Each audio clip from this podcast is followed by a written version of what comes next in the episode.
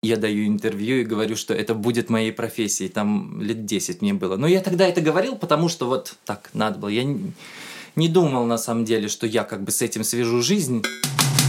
Всем привет! Это третий сезон подкаста «Куклоновождение», где мы говорим о людях в театре кукол. Мы его ведущие, театровед Алексей Гончаренко и театральный критик, пресс-секретарь Московского театра кукол Анна Казарина.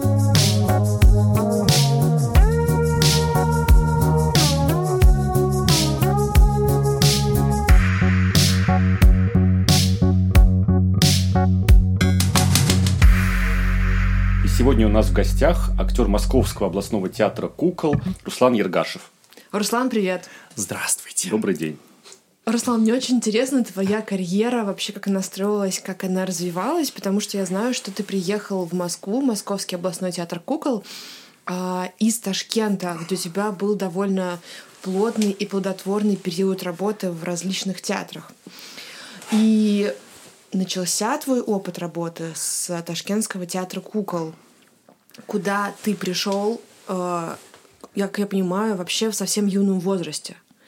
Да. Как это случилось? Просто я смотрю на даты твоей, твоего окончания учебы, на даты поступления в театр, и у меня ничего не складывается. Еще паспорт Не складывается, да, не складывается, потому что как-то так удивительно все сложилось. Ой, это надо с самого начала рассказывать, с того, что как-то у меня все так очень рано получилось. А потому что э, я очень рано пошел в школу. У, меня была такая история. У меня э, есть брат родной, который старше меня всего на полтора года. И он, как обычный ребенок, в 7 лет его отдали в первый класс. И я как-то рядом с ним э, смотрю, что он там закорючки пишет, и я пишу. И я как-то вот эту всю программу, то, что он делал, я как-то рядом с ним очень легко, мне удавалось вот это все. Потому что в три года я уже читал по слогам. Вот такая была история. И мама, глядя на это, на все подумала, а что если его вот с братом, у нее была такая идея, они будут ходить в один класс, они будут друг другу помогать, они будут друг друга там поддерживать. И, в общем, она начиталась каких-то советских э, книжек, повестей там в свое время. Ей вот казалось, что вот это такая модель э, прекрасна, когда... Даже удобно, как минимум. Да. И э, она пригласила учительницу, да, э, которая была у брата. Она посмотрела, она сказала, да, давайте я с ним позанимаюсь немножко. И потом мы поговорим с директором, может быть, мы его сразу во второй класс возьмем. И меня взяли. Сразу во второй класс? Сразу во второй класс. И, и... В класс к брату? И, да. А тебе сколько было я лет? сижу, мне 6 лет, я сижу сразу во втором классе. И второй класс весь блистательно просто. Вот, вот по всем предметам у меня прекрасные значит, результаты. А потом как-то, ну, видимо, поняли, что хорошо-то хорошо, но все равно возраст, да, с такими нагрузками не справляется. Я немножко стал уставать, а потом третий меня отдали вообще другому педагогу, как-то нас разделили. И там вот мы как-то не сошлись характерами, что называется, и у меня все стало плохо, и до девятого класса очень плохо. В девятом классе была такая история, что я вообще ходил, у меня не было ни дневника, у меня не было ни портфеля, у меня была одна общая тетрадь по всем предметам. Там у меня вначале русский язык, в середине там математика, это все. Я ее вот так вот в трубочку сворачивал в карман, и ручка была в другом кармане. Так у всех и было в девятом классе. Нет, не у всех. Вот так я... Э, и девятый класс, а дальше десятый, одиннадцатый. Но школа-то у нас была образцовая и меня Мира Тимура, сказали, 10-11 класс пойдут только успешные, а вы давайте-ка ищите там что-то ПТУ, там э, училище, колледж. И как-то так моего брата взяли дальше, а меня нет. И родители не знали, что со мной делать, куда меня, как. И нашли эстрадно-цирковое училище. Вот 14 лет, и я поступаю в эстрадно-цирковое училище. И все сидят мои однокурсники, нас 12 человек набрали, им уже по 16, по 18, кому-то 20 лет кто-то пришел, уже отучился где-то, пришел туда. И мне 14, какая пропасть. У них уже жизненный опыт, они уже все про все, про все знают. И я такой вот ребеночек сижу, но как-то так вот эм, недолго я там проучился, полтора года. а потом пошел в театр. Но как я попал в театр, это тоже такая интересная история, потому что у меня была бабушка. Это была не родная бабушка, это была тетя моей мамы. Ну, как-то так она, в общем, э, нам не прямая родня, она... Э, но это человек, который меня воспитал, человек, который жил рядом, человек, у которого я пропадал, да, и она была мастером по куклам. У нее тоже интересная история. Она уже будучи очень взрослым человеком, состоявшимся, да, семейным, с тремя детьми, она случайным образом попала в театр кукол и попала туда на всю жизнь. И она стала мастером по куклам. И был какой-то период, когда она была единственным специалистом в Узбекистане, который делал театральные куклы. Она была одним из создателей кафедры театра кукол в Ташкенте. Вот, у нее множество... Как ее зовут? Анна Семеновна Семякова. Вот. Один из, из ее учеников работает в вашем театре. Амир? Нет. Нет, конечно. Это а. Марат Рауфович Тахудинов. Да. Вот. Ну, конечно, она удивительный была человек. Вот как-то она, она не художник, она э, всему училась, она вот постигала вот это мастерство, работая рядом с большим профессионалом. У нее была, у, ее учителем была Елена Генриховна Подгурская, была такая замечательная мастерица, она была большим скульптором.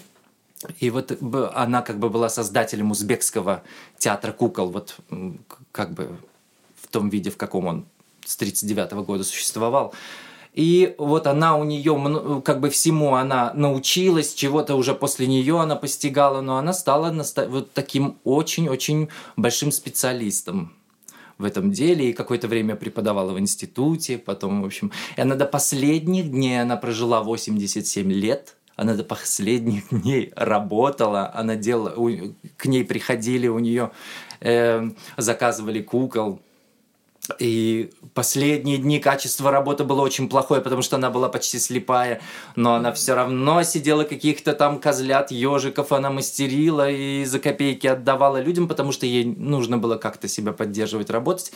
Вот благодаря ей, как бы, я считаю, что я и в этой профессии на сегодняшний день до сих пор еще держусь. Вот. Руслан, какая-то потрясающая просто история. Получается, что куклы были с тобой с самого детства. Да. Я помню, ты выкладывала какие-то вырезки из газет, где ты еще ребенком держишь куклу. Да, да. Это все потому, что журналисты приезжали именно к Анне Семеновне.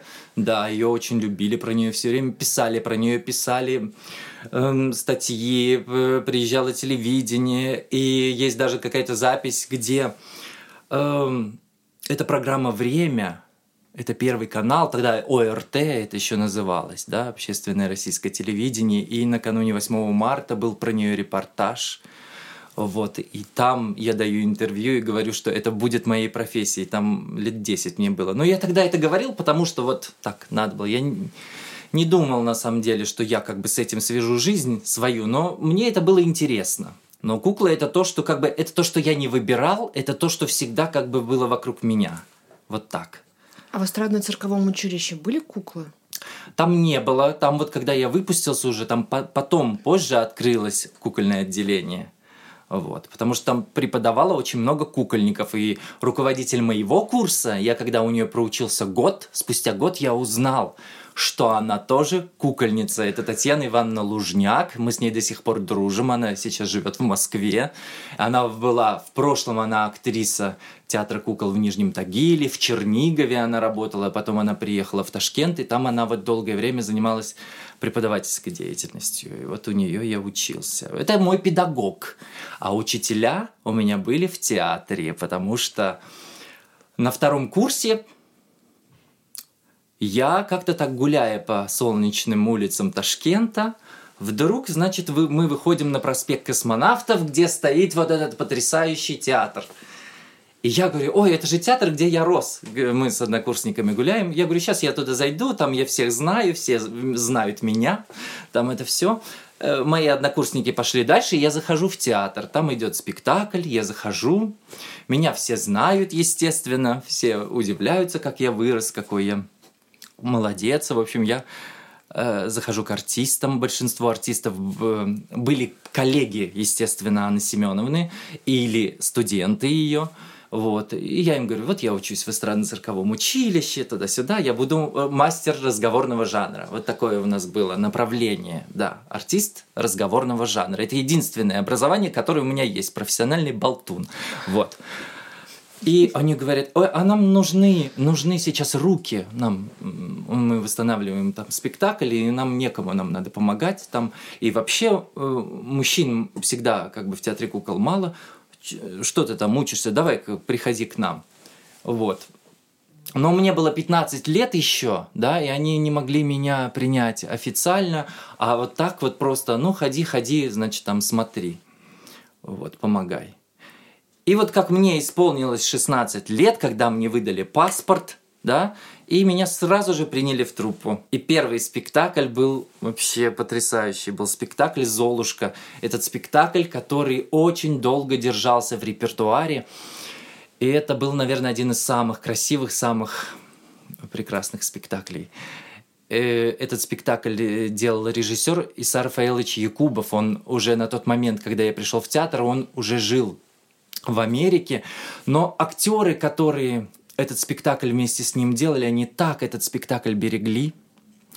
И когда меня вводили в этот спектакль, мне на каждом шагу говорили «Изя», они его называли, «Изя говорил здесь так», «Изя просил нас делать вот так». Вот, вот когда ты будешь как Изя, ты будешь делать то, что ты хочешь, а пока здесь нужно делать вот так, говорили они. И как-то так вот, вот этот первый спектакль в 16 лет на профессиональную сцену, они меня вытащили, начинался спектакль с того, что нужно было войти в раму и встать как скульптура в живом плане. И я помню вот это начало спектакля, когда я вхожу в эту рамку, и как эту скульптуру всю трясет просто от волнения. Это, конечно, сейчас вспоминать удивительно, но тогда это было настолько для меня страшно вот делать эти первые шаги. Но спектакль настолько был потрясающий. Это художник этого спектакля э, Пауль Шенхов. Это художник, который с Образцовым сделал несколько спектаклей. И в Ташкенте у него было очень много постановок и как художник, и как режиссер какие-то спектакли он ставил. И вообще, вот я помню, вот мои впечатления детские даже, да, почему я как-то так вот, почему меня так театр кукол заинтересовал. Я помню, что меня водили родители в театр кукол. Первый опыт был неудачный, потому что не, неправильно подобрали спектакль. Я испугался, потому что вышла крыса огромная на сцену. Это было из темноты, это было очень страшно. В общем, меня схватили и вывели из зала. Вот. Потом были, я помню картинками многие спектакли в то время, это вот начало самой 90-х, да, когда меня водили родители. Там было очень много болгарских спектаклей, потому что был обмен. Там Узбекистан, Болгария, и очень много было... Э, «Белая сказка» был прекрасный спектакль, «Солнечный мальчик». И, в общем, и я вот эти картинками, картинками эти спектакли помню. Я помню, какое впечатление они на меня производили эти спектакли.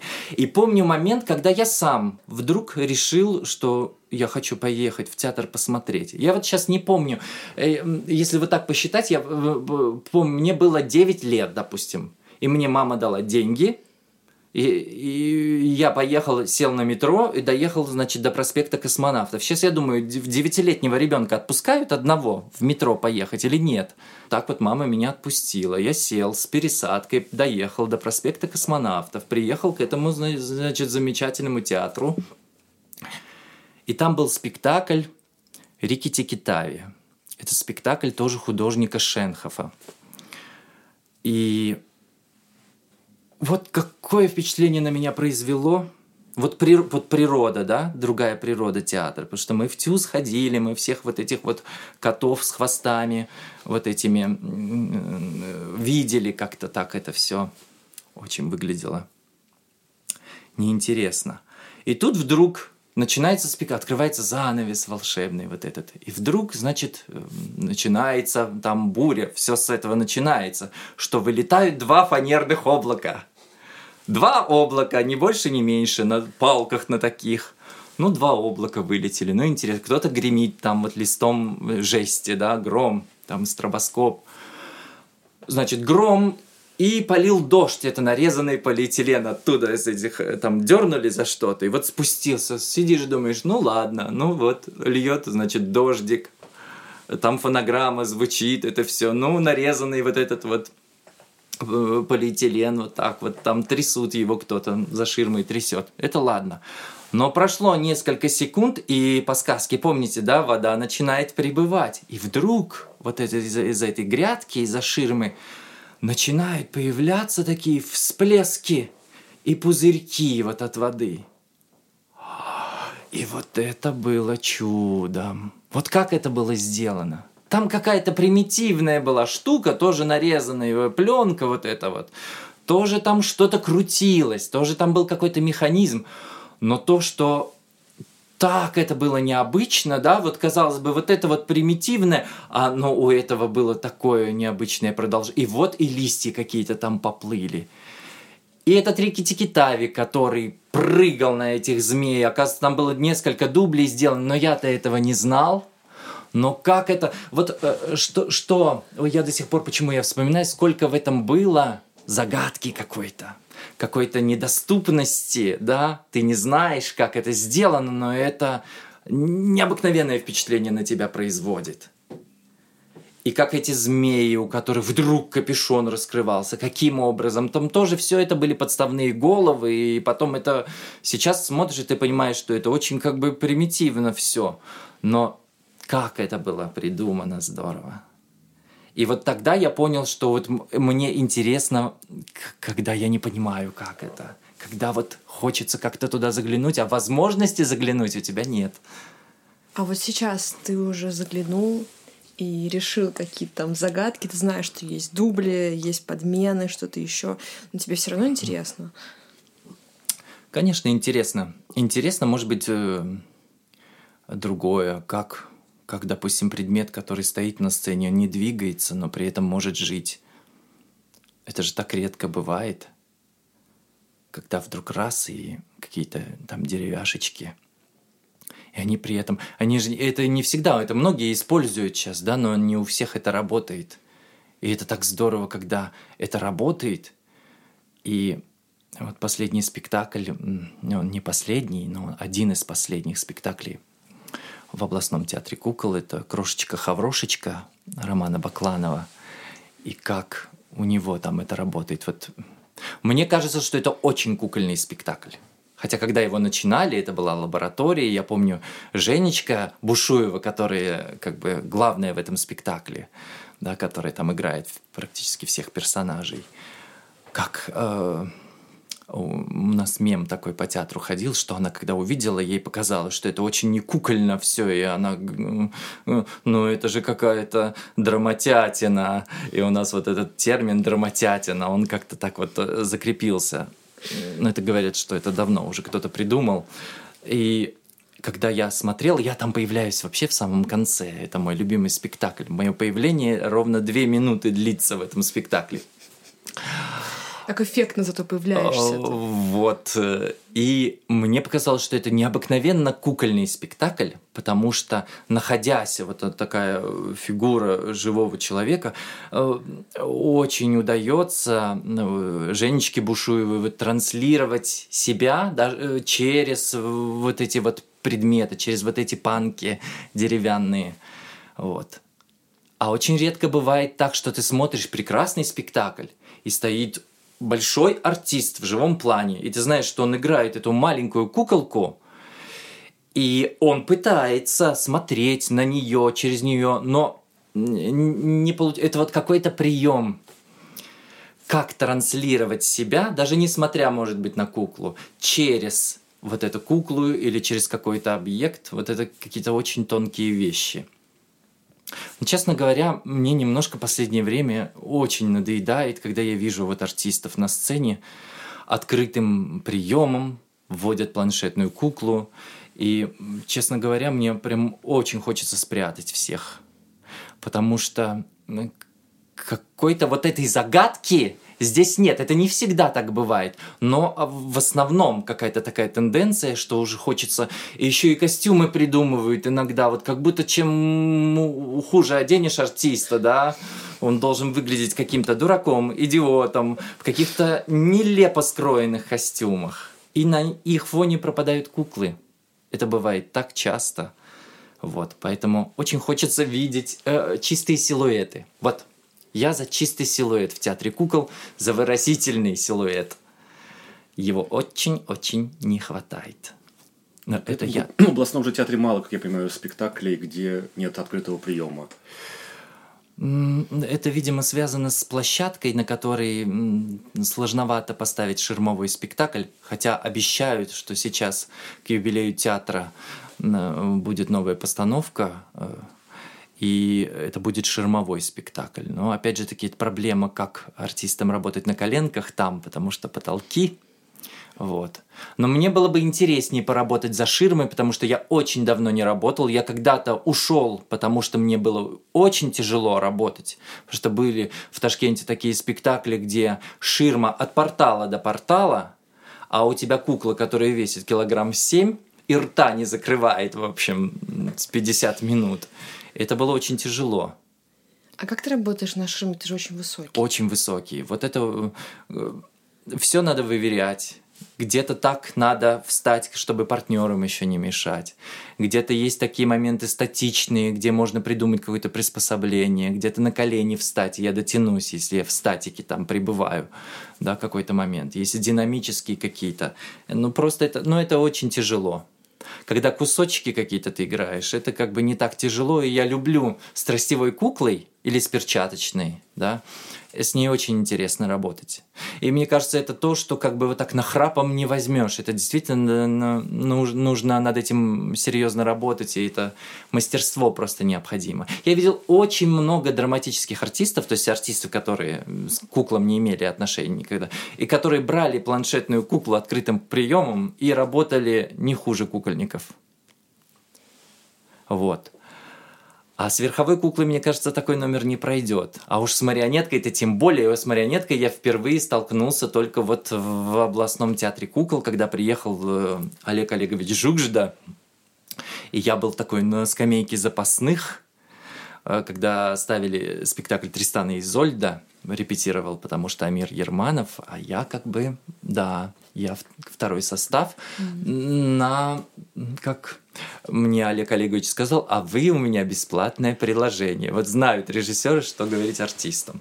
И у меня такое сопротивление вдруг возникло. Мне казалось, что нет, как это так, это я, бесплатное приложение. Это что же это такое? И вот сейчас только я этот спектакль и играю. Я только с тобой и видела его. Вот. А первый исполнитель Амир Ерманов. Леш, ты видел Амира Ерманова в этой да, роли? Да, я видел Амира Ерманова в этой вот, роли. Леша застал вот. еще. Застал, да, когда был, ты хочешь сказать. А в Ташкенте у тебя были в основном шармовые спектакли, правильно я понимаю? И вот «Золушка», которая была первая, она была какая система кукол? Там была система кукол, там были куклы тростевые, но там очень сложно было в том плане, что кукловождение там было настолько нужно было водить точно, скупо. Вот одну фразу говоришь, и только поворот головы у тебя на эту фразу идет. Это там все должно быть выстроено, отработано, потому что куколки были придуманы эм, как имитация фарфоровых статуэток. О. Это была такая эстетика, и там нельзя было показывать свое кукловождение. Там все статично, все скупо, все аскетично, сдержанно должно быть. И мы этот спектакль не уберегли от этого. Он у нас развалился, и мы его сняли с репертуара спустя там 20 лет, да, сколько он шел. Потрясающий был спектакль, но вот эта тонкая игра, ее не все выдерживали, конечно. Хотелось размашистый жест сделать? Там хотелось, э, как в жизни, чтобы куколка жила, чтобы она там что-то переживала, а там прием был другой. Там очень любили э, планшетную куклу в черном кабинете. Вот. В основном был детский репертуар, ну, были спектакли для взрослых. Вот. Э, были очень интересные эксперименты, но это были эксперименты именно для Ташкента. Я там проработал 8 лет в этом театре. И в какой-то момент я понял, что я всю жизнь буду играть волка. Спектакли для взрослых, которые там ставились, они ставились, но они не шли, потому что площадка была такая. Это... Э, но об этом надо отдельно говорить еще, потому что там здание, замечательное здание театра кукол, которое э, на тот момент, когда я там работал, оно находилось в таком месте. По соседству была резиденция бывшего президента Ислама Каримова, и все было огорожено охраной, и зритель, не, э, зритель ходил, проходил через несколько там блоков охраны. Это, было, это был такой период, и театр потерял очень много зрителей. Вот. Переселять театр куда-то не переселяли. Прошло время, я оттуда ушел, и все открыли, как замок спящей красавицы. Это он снова, значит, ожил после долгого сна. Туда теперь можно подъехать на такси. Вот. Я очень рад, что вообще, что это здание сохранили, пусть не в оригинальном виде. Здание, которое оформляли те художники, которые делали театр Образцова. Все, что мы видим, там часы, вот эти замечательные театры Образцова, все те же скульпторы работали над Ташкентским театром. И там каждый уголок – это было произведение искусства. Сейчас там подремонтировали, конечно, и много чего утратили – я когда слушаю Николая Цискоридзе, который Большой театр ругает все время, я его очень понимаю, потому что нельзя уничтожать какие-то авторские вещи. Да, там, допустим, есть скульптурная композиция, как только входишь в театр. Огромная скульптурная композиция. И скульптор Аделаида Пологова. Извините, ее работы в основной экспозиции Третьяковской галереи 20 век, да, и она сделала для Ташкентского театра, она лауреат Сталинской премии. Вот такая фигура в русской скульптуре интересная. И множество еще других художников. Марина Соколова, которая с Образцовым сделала сколько спектаклей. В Большом театре все эти волшебные русские балеты оформляла. Был занавес от нее, который изготавливали тоже в мастерских Большого театра в Москве. Тоже его утратили, к сожалению, куда-то выбросили, заменили чем-то. Мне надо было оттуда уходить. Там уже как бы было очень тяжело. И ты ушел в Ильхом? И я ушел никуда. Я занимался разными детскими мероприятиями, я пускал мыльные пузыри, за это очень хорошо платили. Я этим занимался, занимался недолго. Э, какой-то э, так сложилось, что у меня было много друзей в театре Ильхом, а театр Ильхом это был вообще, ну это, наверное, на сегодняшний день, да, уже на протяжении многих лет, это один из лучших театров в Средней Азии, я считаю. Угу. Вот. И мне предложили просто, а не хочешь попробовать? Мы сейчас ставим спектакль «Дядюшкин сон». Еще ничего не понятно, этюдный период, приходи, давай попробуем. Я пришел, показал там пару этюдов. Режиссеру понравилось, мы сочиняли песенки для этого спектакля, все было очень весело. Вышел спектакль. Спектакль не совсем удачным оказался, но как-то так и я очень плохо показался в этом спектакле. И я подумал, драматический театр это не мое, все, на, надо заниматься чем-то другим, надо вообще хорошо, шоу это хорошо, это прибыльно и прекрасно. Потом приехал такой режиссер Владимир Панков, и была лаборатория молодых режиссеров Средней Азии. И этим молодым режиссерам тоже нужны были артисты, бесплатно, которые будут день и ночь с тобой я подумал, ну ладно, все равно как-то где-то пузыри пузырями, а здесь я приду и помогу молодым режиссерам Средней Азии. Пришел. Тоже чувствую, что что-то тяжело идет, что-то не мое. Эти режиссеры ничего хорошего не предлагают. Как-то так. И пришел Владимир Панков, который мастер лаборатории. Тут же одно слово, второе, как умелый мастер, как он может из человека вытащить. И как-то он так помог, и как-то вот крылья выросли. Было такое ощущение. А когда на сцене это все вместе собирали, и как-то был какой-то такой момент, что мне сделали замечание, он это увидел, э, подошел, сделал свои замечания, и пошла работа хорошо. И он при всех, это была огромная толпа, куча артистов, куча музыкантов на сцене, куча режиссеров в зале. Сказал, посмотрите, как гениально нужно работать. И вот все, и все. И, значит, у всех в глазах все. Он меня приподнял. И у меня пошло. И меня тут же, а давай мы тебя в один спектакль, второй меня начали вводить в Ильхоме. Мне начали давать роли, там Могли были, бы наоборот. Э, какие-то новые спектакли. Вот такая вот история. Ух ты. И в Ильхоме мне повезло, мне повезло. Там тоже я работал недолго, три сезона всего я там проработал, но мне повезло, что там были разные режиссеры. Там из Европы они приглашали, из Москвы, Туда приезжали Юрий Квитковский, Женя Беркович, и там были интересные лаборатории. Что-то, ну, как-то так. Театр мечты.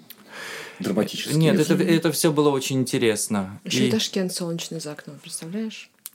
И анхор необыкновенной красоты, вот эта вода. Все эти, как это все, все вместе.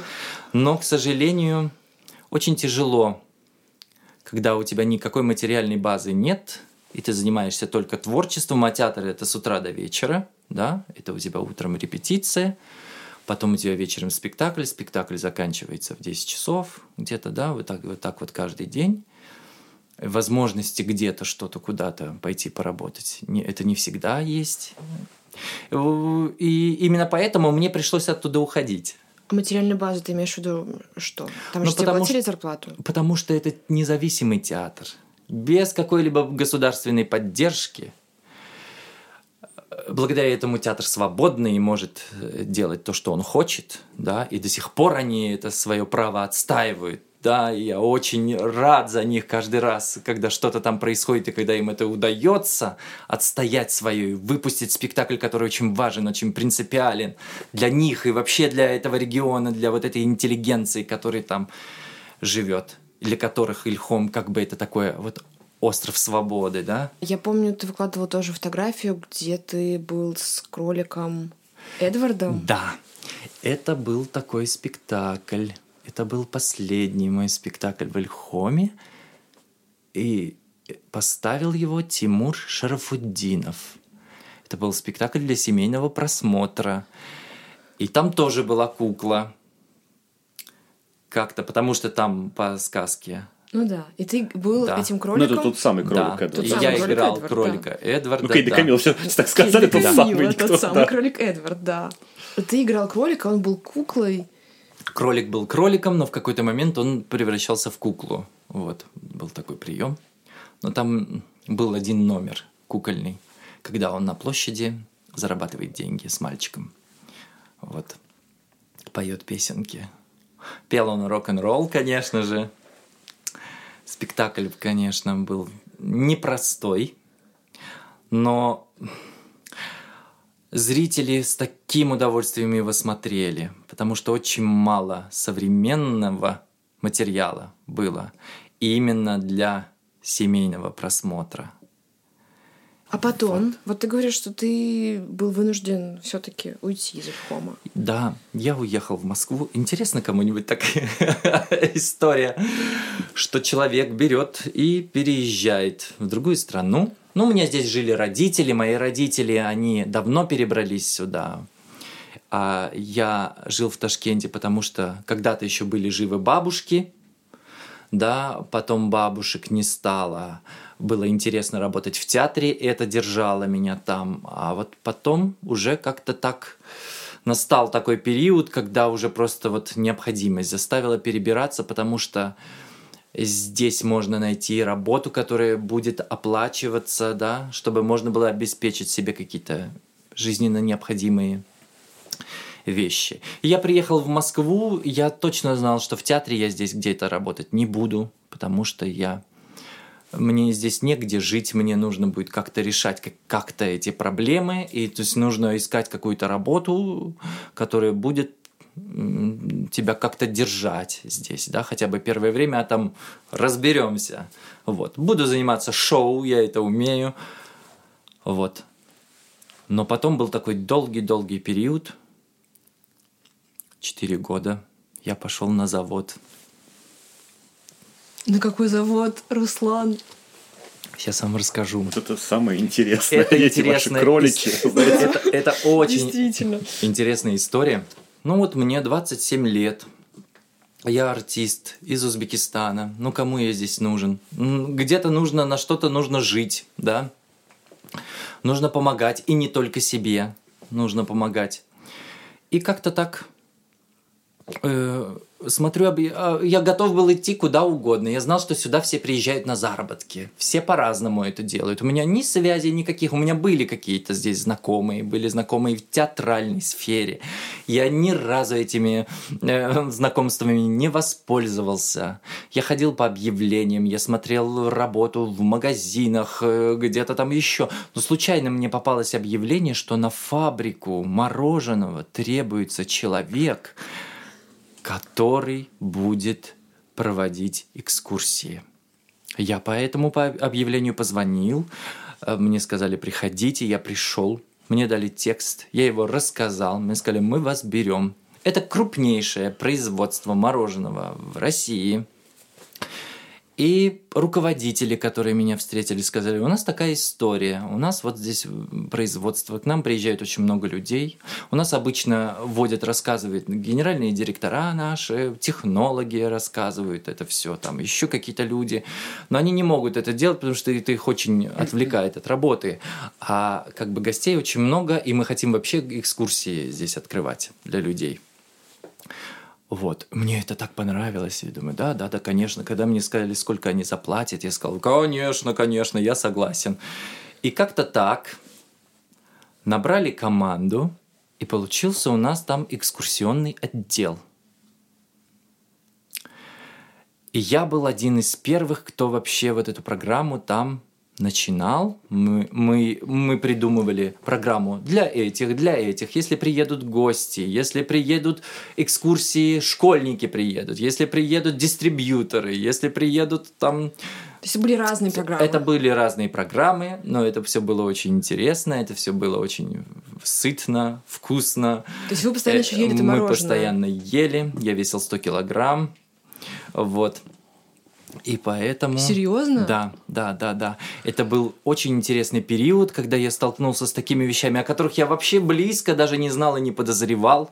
Я общался очень много с людьми, с настоящими такими рабочими людьми, которые приходят отработать смену 12 часов стоять возле вот этого вот станка, который Я налив... вообще вот это представлял, наливает- сказал слово завод, а не опять разговорный жанр все равно. наливает пломбир там в стаканчики. И какую-то тяжелую промышленность, а не вот это И- вот пломбир И стаканчик. ты ходишь и рассказываешь с утра до вечера о том, как этот пломбир наливается в стаканчики. И пытаешься из этого сделать шоу, которое должно быть интересно, должно хорошо продаваться. Вот это тоже интересная такая была штука. То есть, когда я приехала а, в панораму 360 и увидела там фотографию, где был ты, это вот эта вот эта история. Да, да, потому что я в тот момент там работал. И Панорама 360 это тоже был проект, который мы когда-то открывали. И это было очень интересно, когда привозили это оборудование, устанавливали там вот на этой высоте. И как это оборудование запускали, как мы к нему придумывали, как его, э, как о нем рассказывать посетителям. Это было очень интересно. Начинается, какая начинает вопрос, когда я увидела фотографию все время. Ну, потому что с Русланом у меня завязано все на фотографиях, потому что он очень любит всякие коллекции, а, кукол, какие-то старые вырезки. И поэтому, когда мы делали Вот это очень интересно, Это очень интересно, но пока я про мороженое. Хорошо, да. Просто мы приезжаем а, в эту башню Федерация, это Москва-Сити, а, Московский театр кукол. Приезжаем и делаем там выставку, посвященную спектаклю «Золушка» и спектаклю «Петрушка» а, ко Дню кукольника в прошлом году. И там, значит, там же мороженое бесплатно всем раздают на этой башне а, в панораме.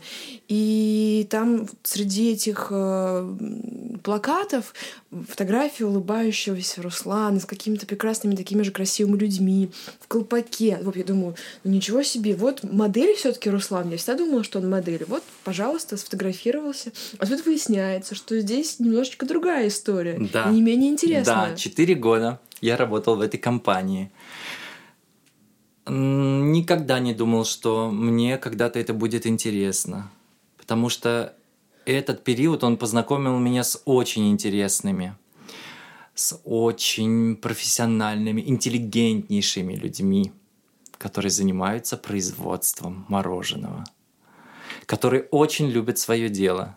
Очень много талантливых людей я там встретил. Вот, но как-то это тоже такой момент, когда сколько волка не корми, а наелся я там очень хорошо, да, всех вкусов, всех сортов, и каждый день, и по многу, а сколько волка не корми, он все в лес смотрит. Я там придумывал какие-то фишки с куклами, да, чтобы через кукол детям что-то, опять же, про это самое мороженое рассказывать. Мы ездили на всякие фестивали мороженого и придумывали там разные активности интересные. Но как-то вот пандемия, которая нас всех накрыла, она как-то положила конец этой истории.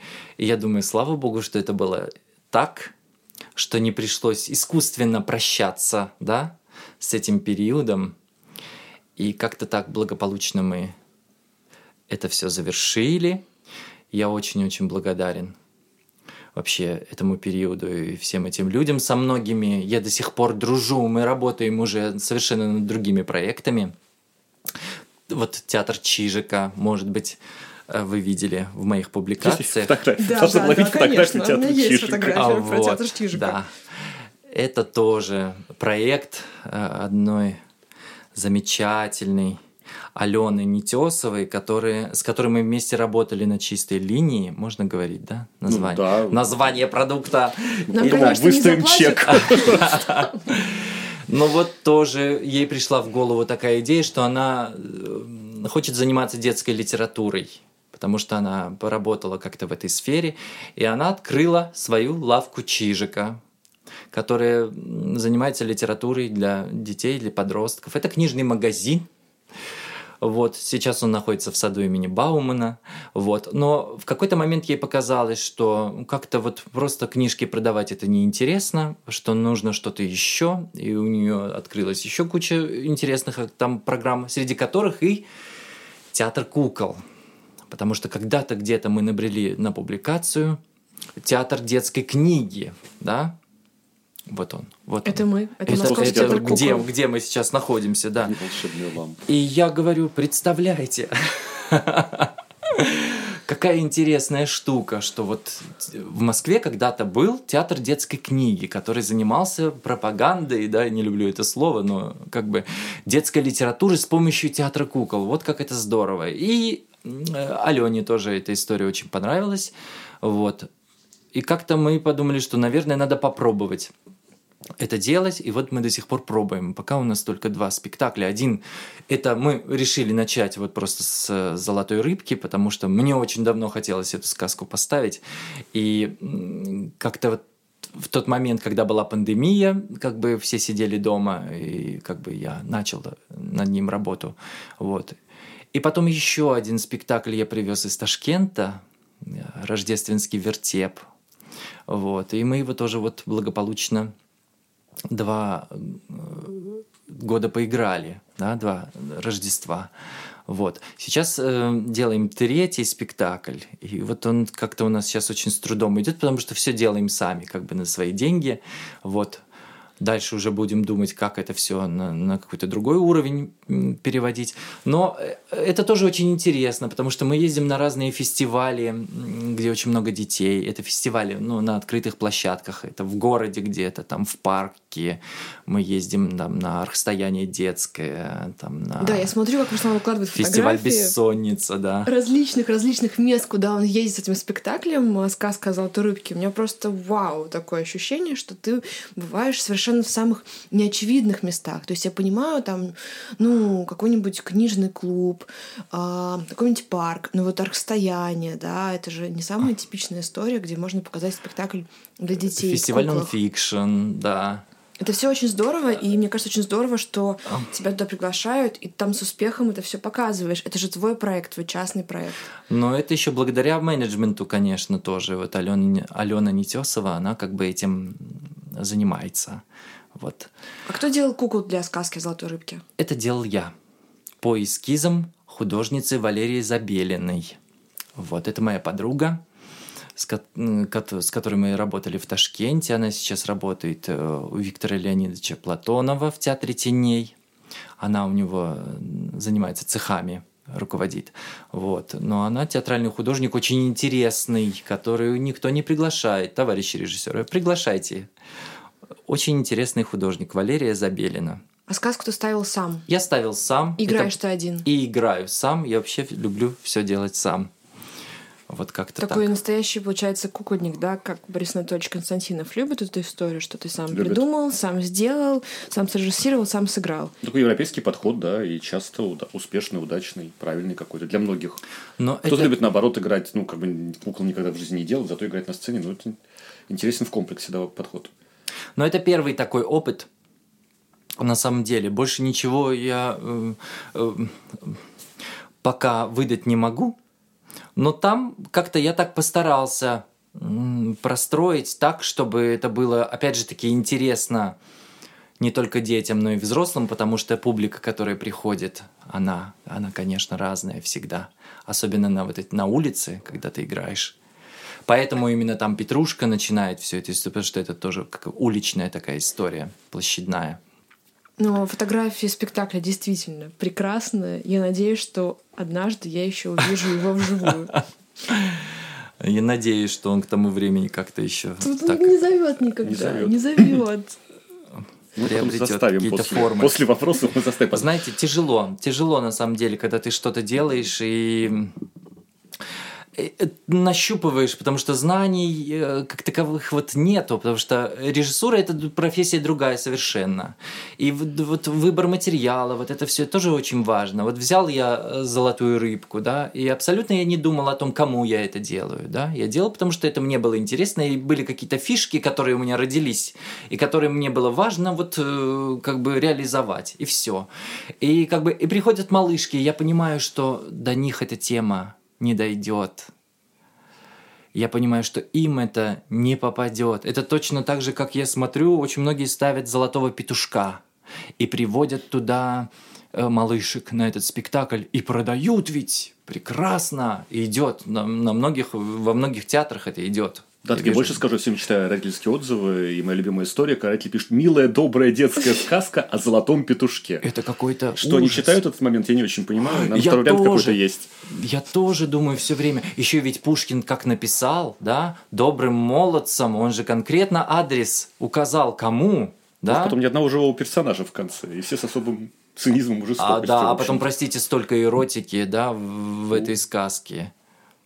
И как это игнорировать, с одной стороны, это игнорировать невозможно, а как это реализовывать, это тоже такой вопрос.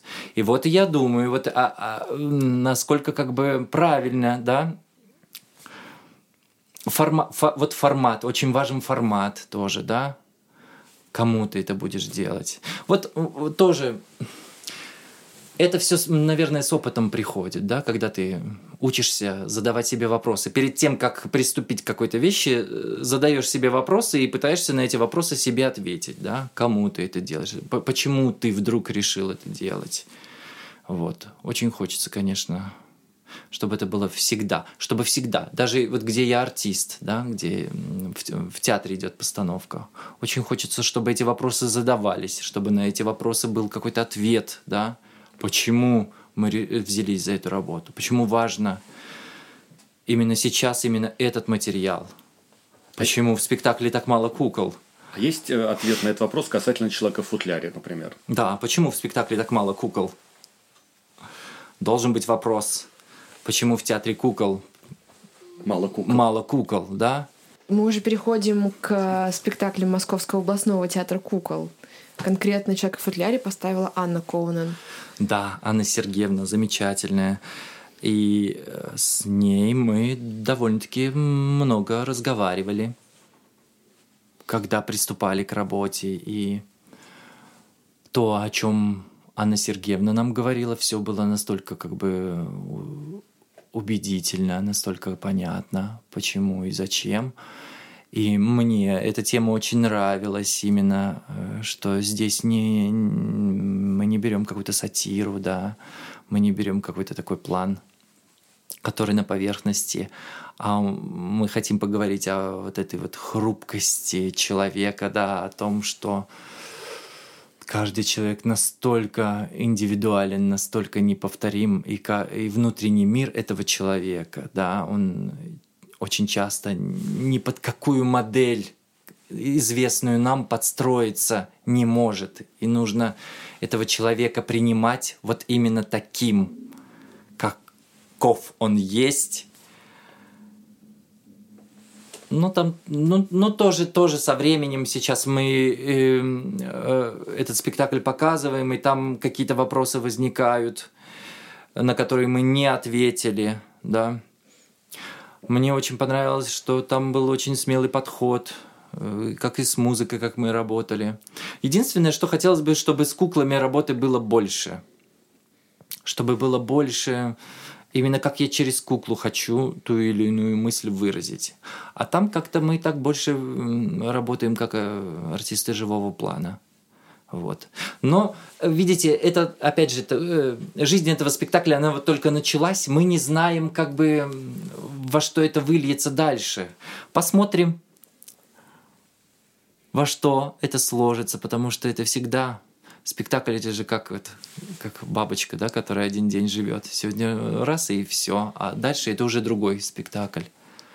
Очень часто так бывает, что какие-то спектакли, которые тебе очень нравятся, да, они потом не, ну, как бы жизнь у них коротка и умирают очень быстро, потому что чего-то там не достает, и зритель не принимает. А есть спектакли, которые рождаются трудно, и, может быть, даже нелюбимые какие-то спектакли. А они вдруг находят какой-то такой отклик. Кому-то это попало. Мне кажется, все-таки важно еще то, да, это все наше, как бы профессиональное и работа с куклой, и приемы, решения, это все одно. Очень важно, попадает кому-то это или не попадает, да? А, в сердце, там, в душу, в голову откликается что-то. Выполнили мы какую-то задачу, которую искусство должно да, выполнять. Не должно оно никому ничего, но все равно как бы хочется, да, чтобы кого-то мы задели, кого-то мы приподняли, да, кого-то мы вдохновили. А тебя изнутри задевает человек в футляре? Местами, да. Да. Я просто, как бы я... Вообще о, о внимательности, да, о внимании к ближнему и о сочувствии говорить это никогда не будет много, да, никогда не будет лишним. Каждый раз вот напоминать об этом, потому что этого, мне кажется, иногда очень-очень не хватает. Сказать, обратите внимание – посмотрите. Бывает и такое. Очень мало таких людей, которые могут замечать какие-то такие вещи очень неприметные. Кто-то мне рассказывал историю стая голубей. Сидела женщина, и кормили этих голубей, которых обычно говорят, не кормите, это же крысы, только с крыльями, не кормите. И вдруг эта женщина замечает, что из, этой, из этой огромной стаи один голубь оказался слепой, потому что он клевал мимо. Как она заметила, что он клюет мимо? И она подошла, и не получилось у нее его накормить, потому что испугался и улетел. Но она, она это заметила –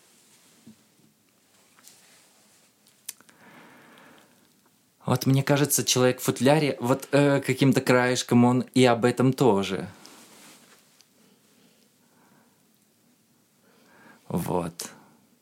А так вообще я люблю, чтобы всех спрятали за ширму. Это мы, да, Чтобы не видно было сгорбленных фигур, неупражненных, неподготовленных, Слушай, ну там очень красивые все-таки в спектакле Человек в футляре. Вы там все. Там все красивые. Во-первых, мне очень нравится труппа, конечно, да, Московского областного театра. Там Кукол. прекрасный состав, мне кажется. Там есть, да, такие порох есть.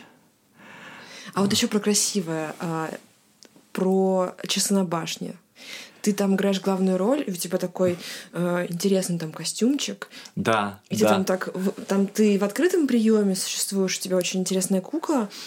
И очень мне нравится, как вы взаимодействуете, как видно тебя в парах дыма, в такой полутьме, и куклу твою, вот это вот, ты говорил про точный образ. Вот Мне кажется, здесь есть Вот этот э, момент. тоже удивительный спектакль, который я ждал, я его ждал, и с таким удовольствием мы работали, потому что вот э, Алексей Усов, такой веселый, такой жизнерадостный, такой живой человек, который всех э, взбодрил, поднял, как бы.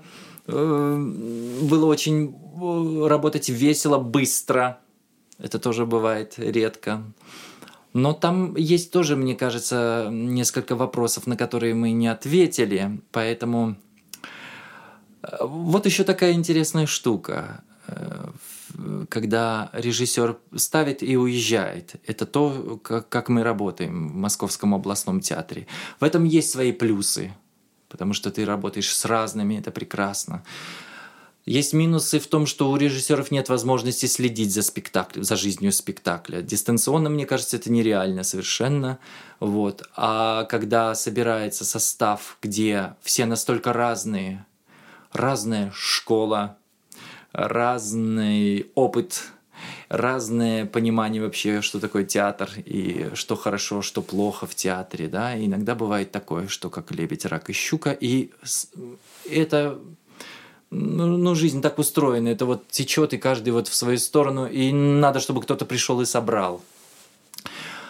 А когда вот этих кукол я увидел, мне э, казалось, ну, наконец-то, вот какая-то картинка Светлана Усова, потому что она здорово, мне кажется, это сделала.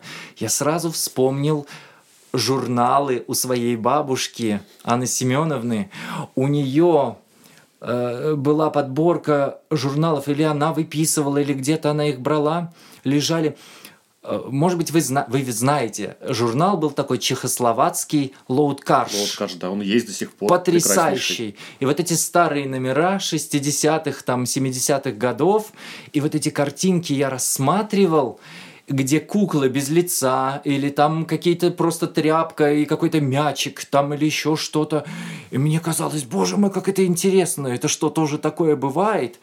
И Анна Семеновна говорила, это не для нашей публики, типа такое, это там где-то хорошо, вот э, там буклеты Каунасского, там театра кукол, там тоже были удивительные. И вдруг вот часы на башне, и мне показалось, что вот такая же эстетика, да, потому что сказка польская, и как они точно попали, что все это так визуально очень скупо сдержано, да, все очень четко. Вот. И мне кажется, что мы уж очень разухабисто там играем. Вот в этой картинке, которую э, Светлана просто прекрасно придумала. Мне кажется, что мы вот там существуем уж слишком разухабисто. То есть вот туда бы вот ту манеру игры, как в Золушке Да, ташкентской. да, там должно быть все очень, вот, мне кажется, четко, скупо, сдержанно, а потом какие плащи нам подобрали, да?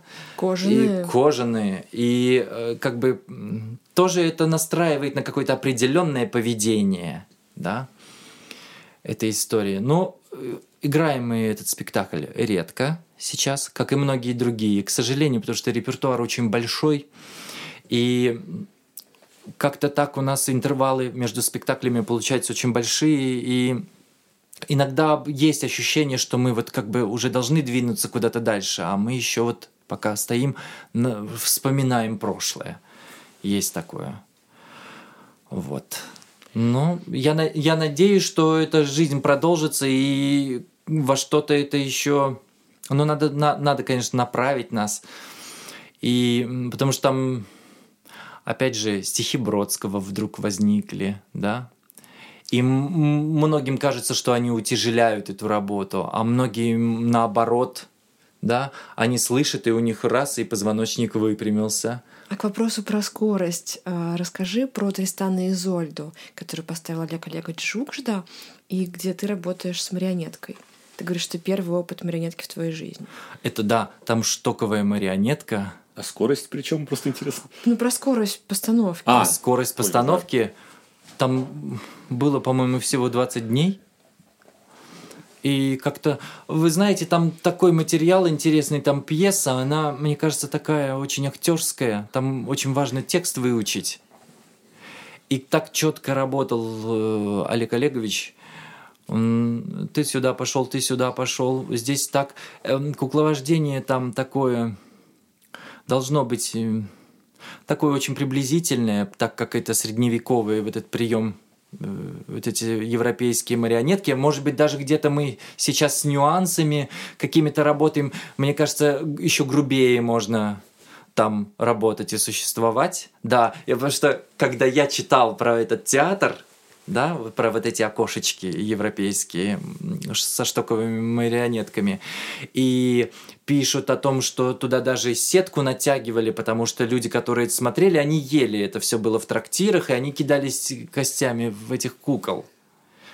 И показывали всякое непотребное. И вот это наше непотребное там, конечно, очень интеллигентно звучит. Хотелось бы тоже там немножко посвободнее себя чувствовать. Разухабистость Вот там- спектакля там Алексея нужно- Усова Да. прибавить. Извините. да. Да, да, да, да, да. Все верно, все верно.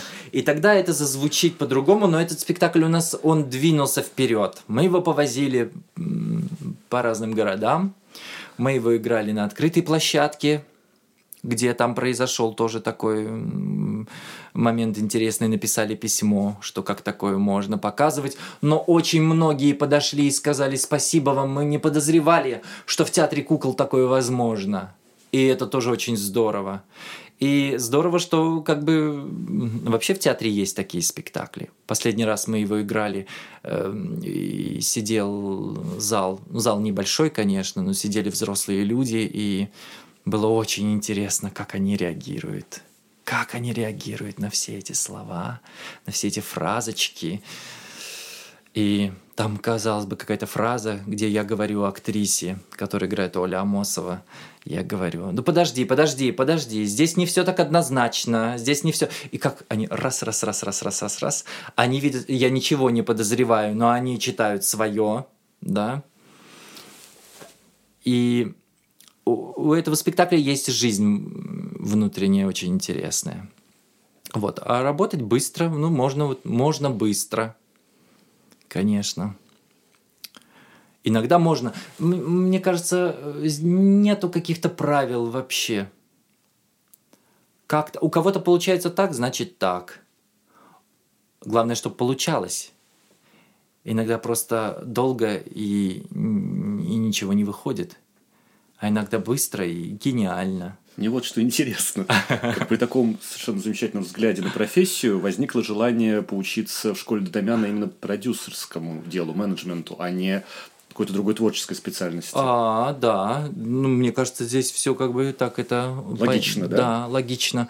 Я поработал год, и я подумал, какая ужасная профессия. Я же не работал долгое время, да, там 4 года я не работал, а тут вдруг я вернулся, и я же ничего не помню. Я все, я все вспоминаю, и э, как бы уже э, ощущения другие, да, я пытаюсь сра- там сравнивать, как было до и как сейчас, и я понимаю, что в какой-то момент стало страшновато. А что, если вдруг вот это только так и все? Профессия зависимая. Вот возьмут тебя в спектакль или не возьмут? А ты как бы от этого отвык, ты там привык, что ты там сам по себе. А если я захочу вот это что-то сыграть еще, а мне, не воз... а, а мне никто это не предложит, а меня не возьмут или возьмут и скажут, вы на скамейке запасных. Бесплатное Вы приложение. бесплатное приложение.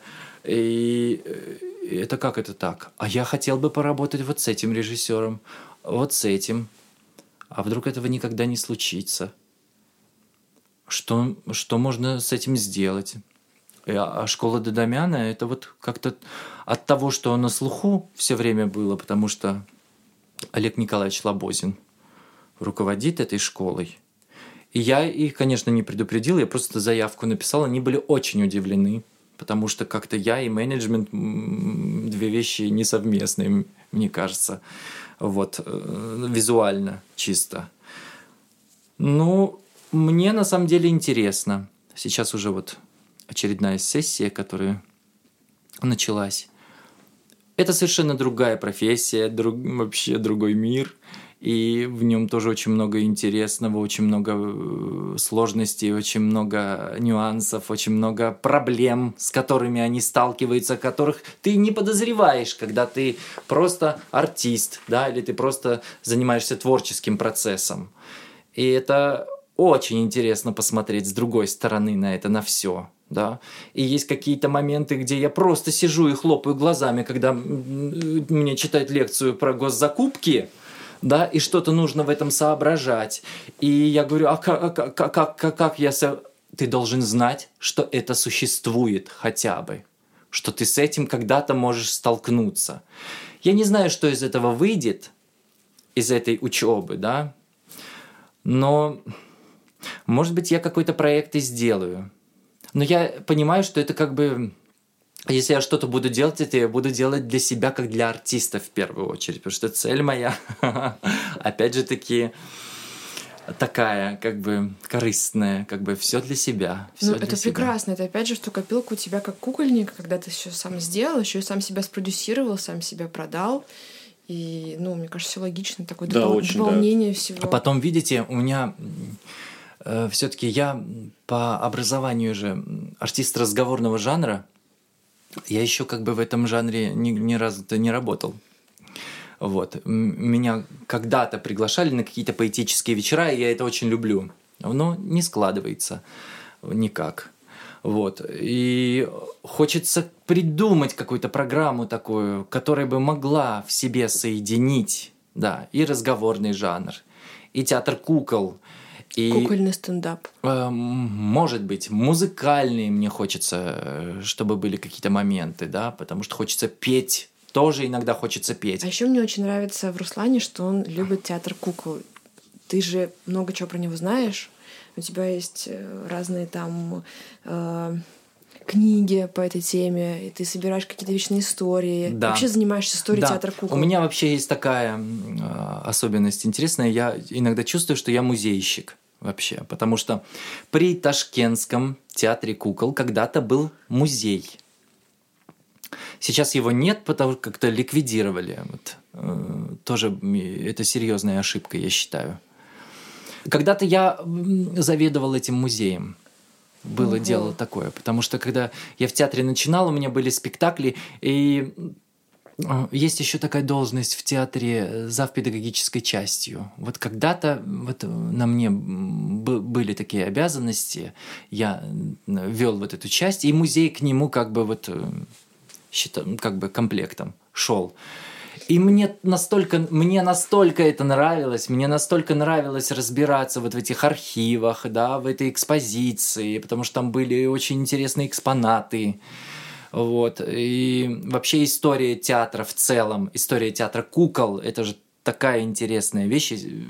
А уж история советского театра кукол, так это вообще и у меня есть очень много экспонатов, у меня большая коллекция личная, кукол, эскизов, фотографий, прочих, потому что от бабушки мне очень много досталось. Были куклы, которые я просто вот спасал, потому что ну, мы все знаем, все, кто работает в государственных театрах, все знают, что есть такое, как хранение, да, которое вот иногда бывает, что куклы, их невозможно хранить, и какие-то редкие экземпляры их хранят, а что-то вот выбрасывают просто или отдают там куда-то в какие-то клубы и ДК.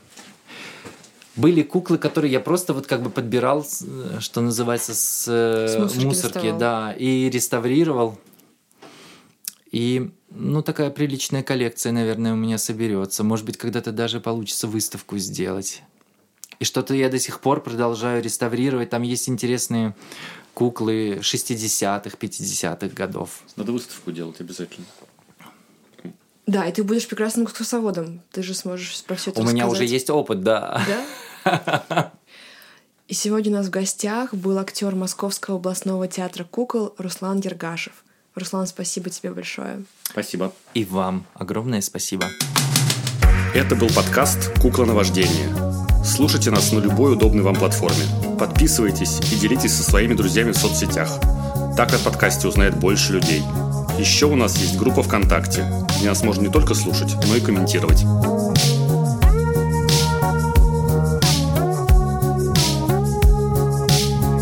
Этот подкаст мы делаем вместе со звукорежиссером и саунд-дизайнером Никитой Ермаковым в студии Московского театра кукол.